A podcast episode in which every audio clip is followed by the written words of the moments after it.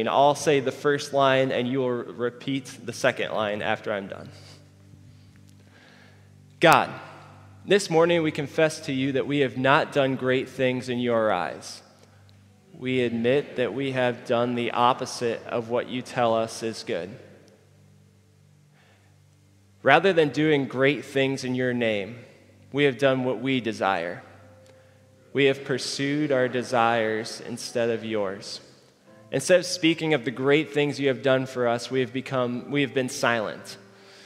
We choose comfort for ourselves over the proclamation of your gospel.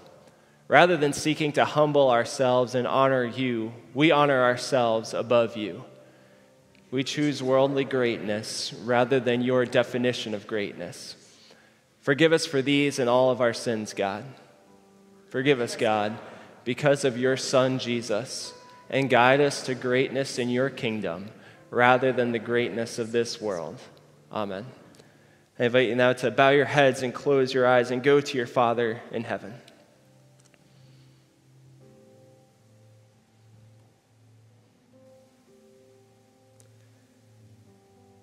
Father, we admit that, that today we stand before you as people who, who have made mistakes, who bring into this house burdens, suffering, and pain.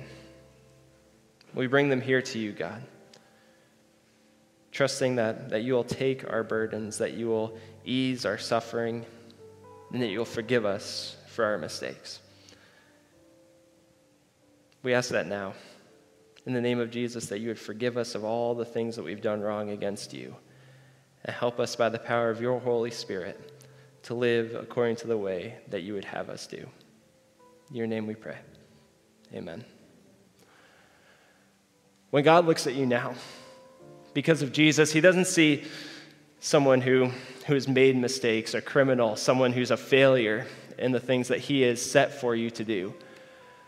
But instead, he sees a child he sees a son or a daughter. Because in Jesus' death, He's given each of you that title, that status as child of God, so that when God looks at you, He sees His Son and the work that He did on the cross. And because of that, I have the opportunity as a fellow Christian to announce to you that all of your sins, every one of them, because of Jesus, are forgiven. In the name of the Father, and the Son, and the Holy Spirit. Amen. And you can go ahead and have a seat.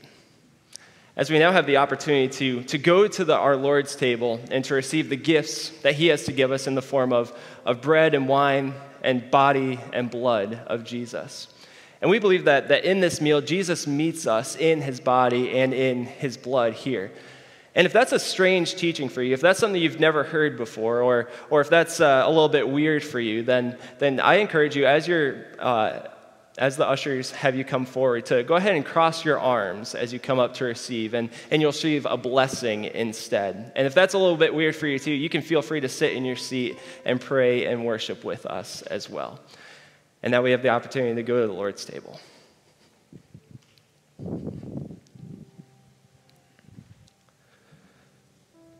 Yesterday, Pastor Matt had the opportunity to come in here and to consecrate this meal. And these are the words that he used to do it. On the night when Jesus was betrayed, he took bread and he broke it and he gave it to the disciples and said, Take and eat. This is my body given for you. Do this in remembrance of me. In the same way, after supper, he took the cup. And he gave it to the disciples and said, Drink of this, all of you. This cup is the new covenant of my blood, shed for you for the forgiveness of all your sins. Do this often in remembrance of me. Our ushers will welcome you forward. And if you also have any questions about what we're doing here today, please feel free to talk to me after service, talk to one of our elders up here, and we'd be happy to talk to you more about it. But come forward now and receive something.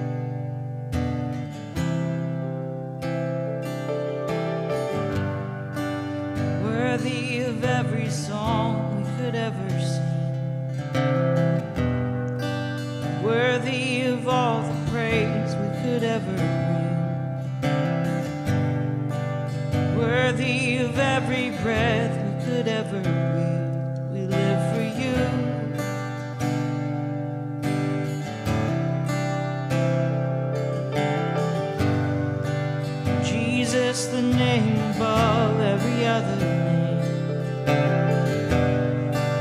Jesus, the only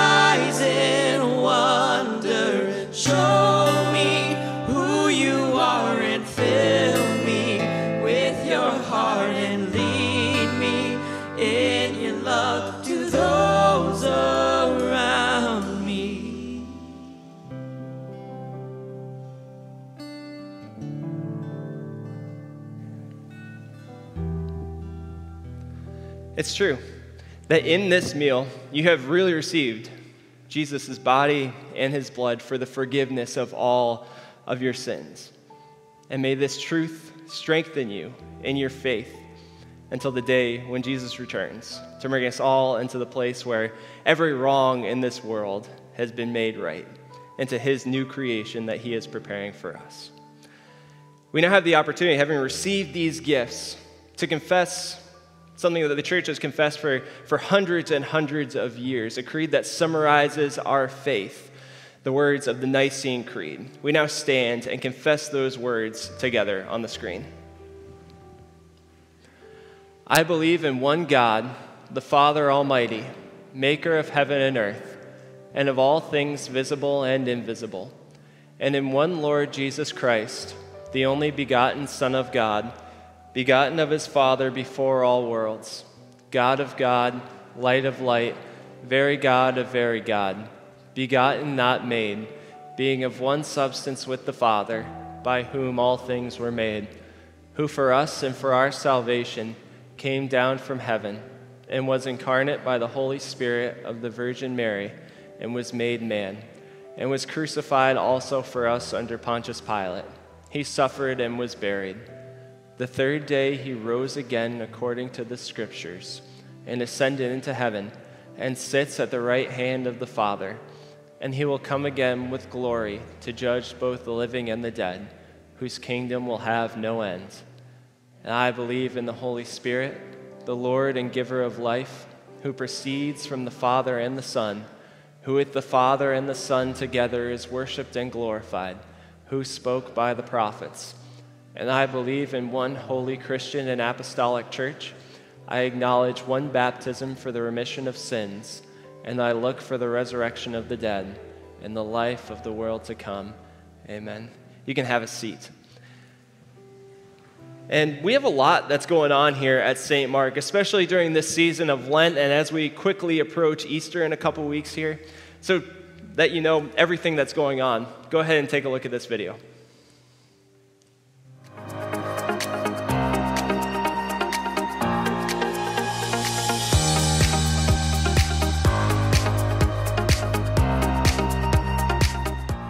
Good morning, St. Mark family. Here's what you need to know.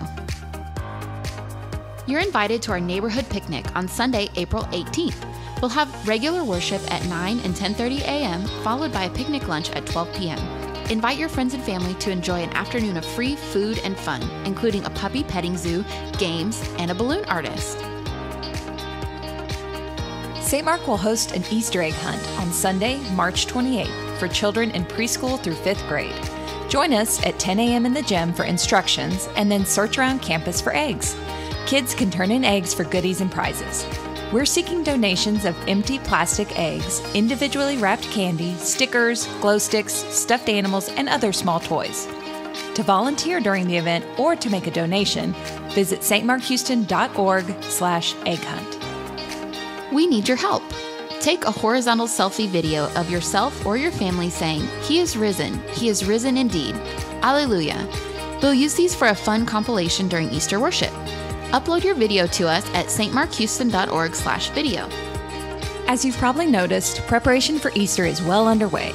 We hope you'll invite your friends and family to join us for worship at 9 or 10:30 a.m. on Sunday, April 4th. We've got something for everyone. Tasty treats, great music, a message that will make sense, and a chance to snap a photo with the Easter Bunny. We'll also host the Youth Easter Breakfast fundraiser from 7 to 11 a.m. If you can't make it to service in person, we invite you to tune in to a special online service streaming at easterforhouston.com. We can't wait to celebrate with you. That's all.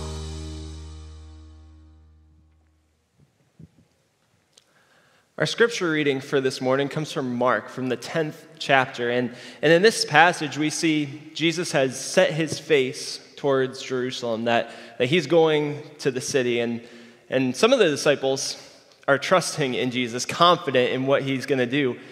And others aren't, aren't so sure. They're a little bit nervous that he's going to Jerusalem because they feel like there's going to be an encounter with the scribes and with the Pharisees. And there's also some of those followers of Jesus that are trying to, trying to fill their own benefits, as we'll see in the passage. Jesus and his disciples were on their way to Jerusalem. Jesus was walking ahead of them, and his disciples were shocked that he was going to Jerusalem. The others who followed were afraid. Once again, he took the 12 apostles aside. He began to tell them what was going to happen to him. We're going to Jerusalem. There, the Son of Man will be betrayed to the chief priests and the experts in Moses' teachings. They will condemn him to death and hand him over to foreigners. They will make fun of him, spit on him, whip him, and kill him. But after three days, he will come back to life.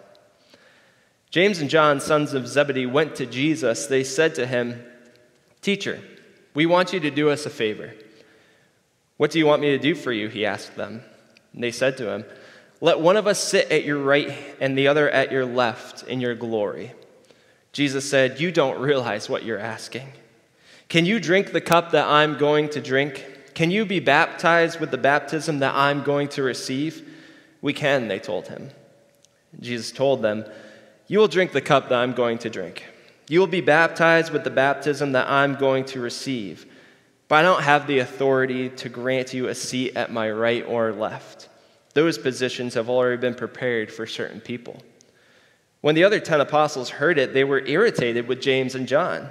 Jesus called the apostles and said, You know that the acknowledged rulers of nations have absolute power over people, and their officials have absolute authority over people. But that's not the way it's going to be among you. Whoever wants to become great among you will be your servant. Whoever wants to be most important among you will be a slave for everyone. It's the same way with the Son of Man. He didn't come so that others could serve him, he came to serve and to give his life as a ransom for many. This is the word of the Lord. Thanks be to God.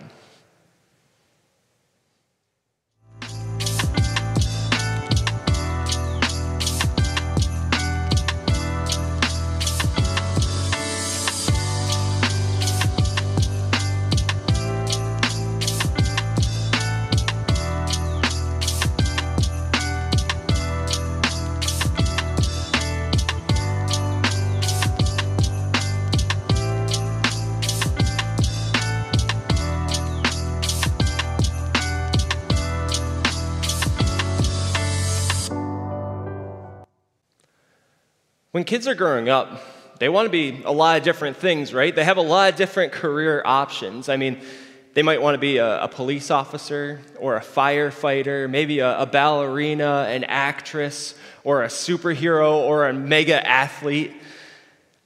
And the fact is that they want to be these things. And the reason why is because that's their definition of greatness.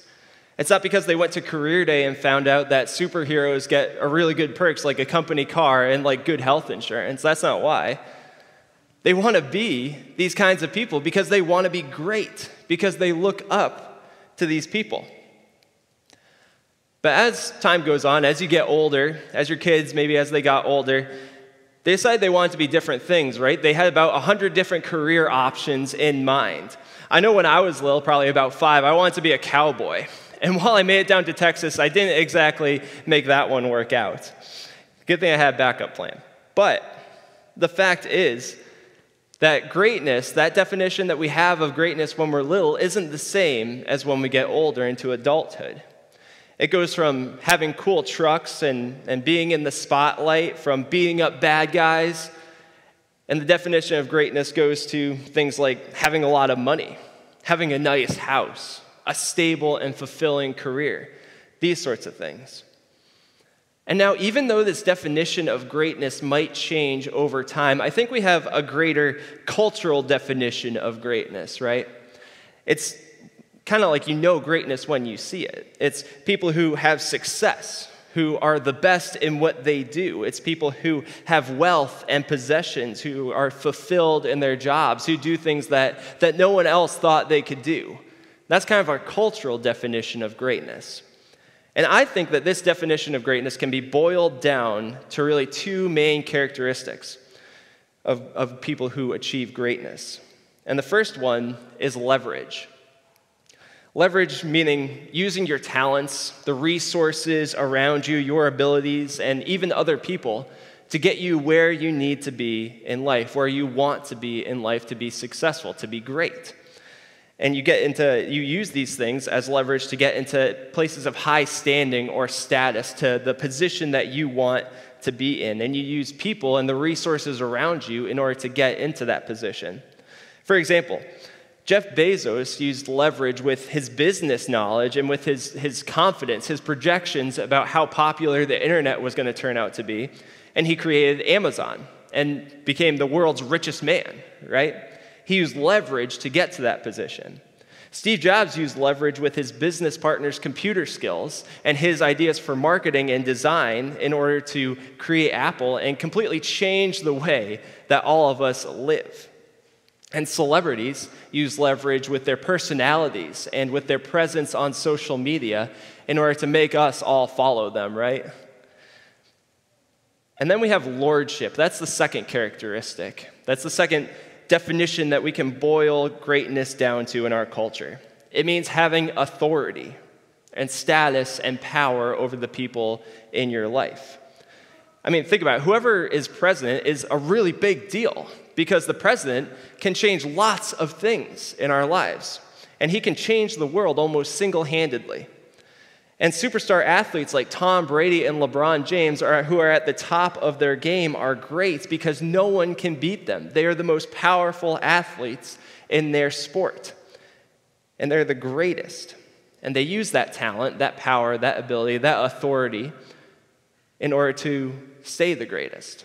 That's what all people do who are great.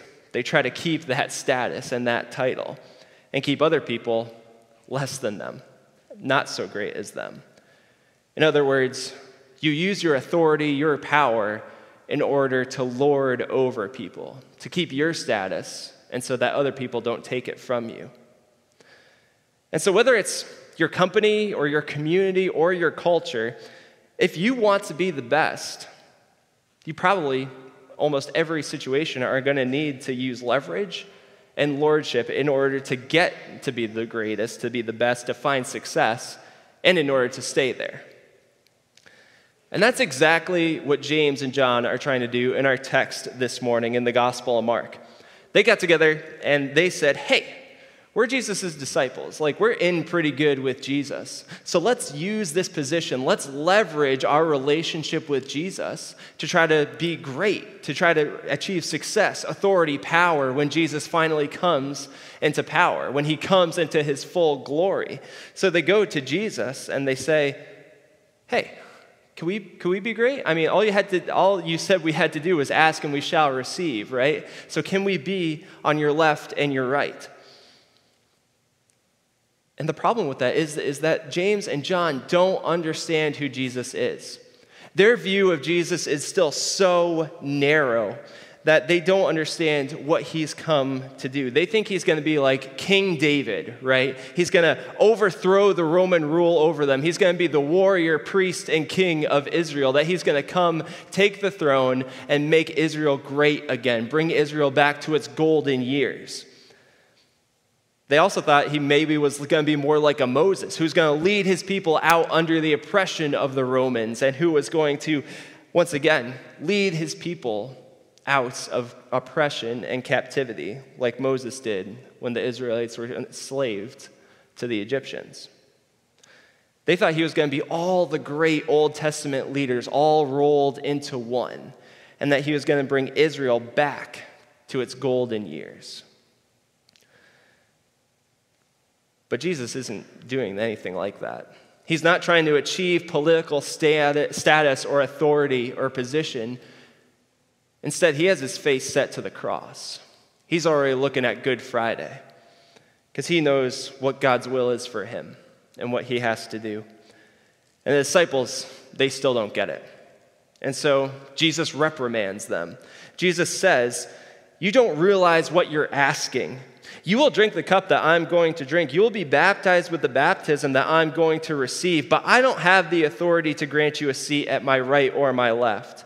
Those positions have already been prepared for certain people. Jesus says that there's going to be people on either side of him when he finally comes into power, into his glory. But it's not going to be James and John. It's not going to be who they think it is. And he then takes their entire perspective of greatness and completely flips it on its head. Here's what he says He says, You know that the acknowledged rulers of nations have absolute power over people, and their authorities have absolute authority, or their officials have absolute authority over people. But that's not the way it's going to be among you. That's not how you, my disciples and followers, are going to treat each other. He says, Whoever wants to become great among you will be your servant that you have to become a servant in order to be great in Jesus' eyes, by God's standards, in his kingdom. Jesus says that their entire idea of what greatness is is completely wrong. It's not about power, position, or possessions. It's not about leveraging other people to get to the place where you want to be, to find that success that you want to be great. And it's not about using your success, your power, your authority in order to lord it over people, in order to, to keep your status and keep climbing up the ladder in order to keep other people below you. Jesus says that greatness, the real definition of greatness, isn't leverage and lordship, it's service and submission. Not leverage and lordship, but service and submission. Becoming a servant to all the people around you. Jesus says if you want to be great, you have to be a servant to everyone, just like Jesus is about to do by giving his life for everyone on the cross, by giving his life as a ransom for many. And just like greatness isn't what the disciples expected it to be, that definition of greatness that Jesus has isn't what their definition of greatness is. The kingdom of God that Jesus has brought down to earth is also not what the disciples expected it to be. The kingdom of God, which is God's rule and reign on earth, all the work that Jesus does in his ministry is about bringing the kingdom of God to you, to people. And they thought that that kingdom was going to look a certain way.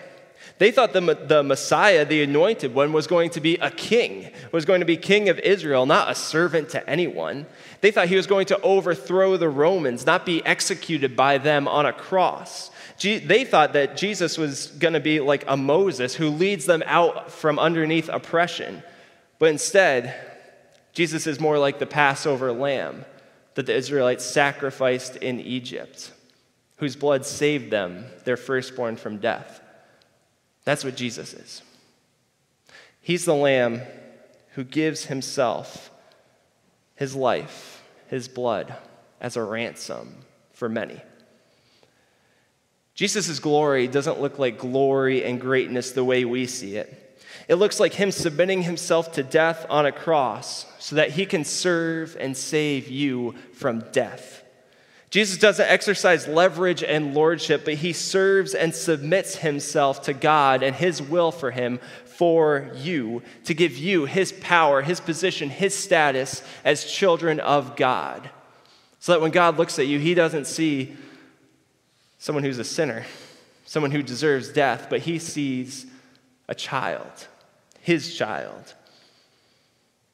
And that, that is greatness redefined according to Jesus. That's the kingdom of God brought down to you and for you. Like I said, it's not what anyone expected. It's way, way better. So, what does this, this definition that Jesus gives of greatness?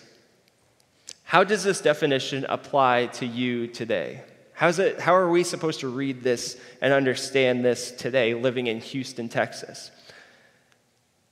I think it means a couple things for us today.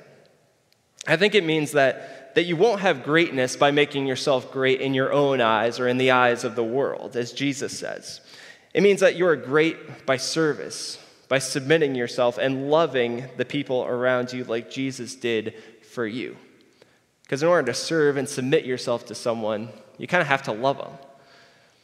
And it means that you don't pursue success so much so that you leverage other people as a resource rather than loving them as a child of God like Jesus has called you to do. It means that you don't step on people in order to climb up the ladder of success. It means that you spend less time in the office trying to be the best employee you can be, and more time at home trying to be the best spouse and the best dad or parent and the best family member that you can be, the best friend that you can be. And now, working hard and trying to achieve success is a good thing, right? God intends you to, to do well at your job. But I think sometimes we can place our pursuit of success, our pursuit of, of greatness, above what Jesus has called all of us to do to love, to serve, and submit to the people around us. And so I think the question that, that all of us have to ask ourselves, and that I would encourage you to ask yourselves this week, is this Is your pursuit of success or greatness getting in the way of serving and submitting and loving the people around you? Is your pursuit of success getting in the way of serving, submitting to, and loving the people around you? The people like your spouse, like your family, or even like, like your friends, like your coworkers, people that, that you just interact with a little bit every day. Are you loving and serving and submitting to them like Jesus calls all of you and me to do? I think many of us can find ourselves placing that greatness, that, that desire for success and greatness above what Jesus has called us to do, that we can leverage and lordship our way to the top rather than serving and submitting and loving to the greatness that Jesus intends for us. I think when you find yourself doing that, when you find yourself placing that pursuit of success above the call to love others, I think then what we need to do is look at James and John and look at Jesus' response to them. James and John asked for something they didn't understand. They asked for, for a place at Jesus' side. They thought that Jesus was going to, to be in the palace of Jerusalem on the throne, ruling over Israel, and that he was going to have all his, his buddies, all his disciples by his side. And they wanted to be closest to him, to his greatness. But Jesus' glory didn't look that way. Instead, Jesus' glory was on the cross. And those two places that James and John asked for were already taken by the criminals on either side of him dying next to him.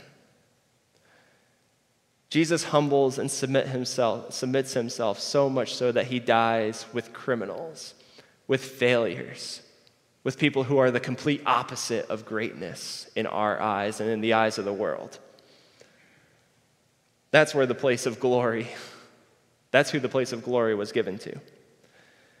And at least one of them, one of them understood what Jesus was doing. Understood that Jesus was dying to save criminals, to save failures, to save outlaws in the kingdom of God, people who don't deserve to be there. That's who Jesus was serving, submitting himself to, and saving. That's each and every one of us.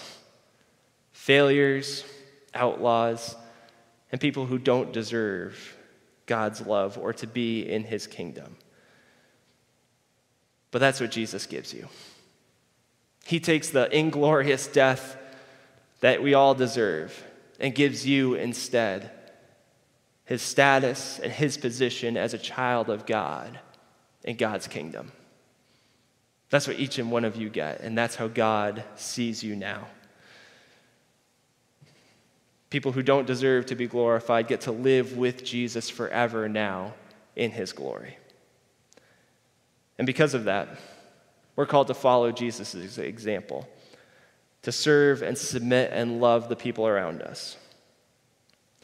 So let that question, that question that I posed, and Jesus' work for you, redefine what greatness looks like in your life this week and throughout your life.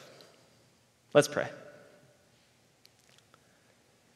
Heavenly Father, we thank you for bringing us here together today to receive all that you have to give us.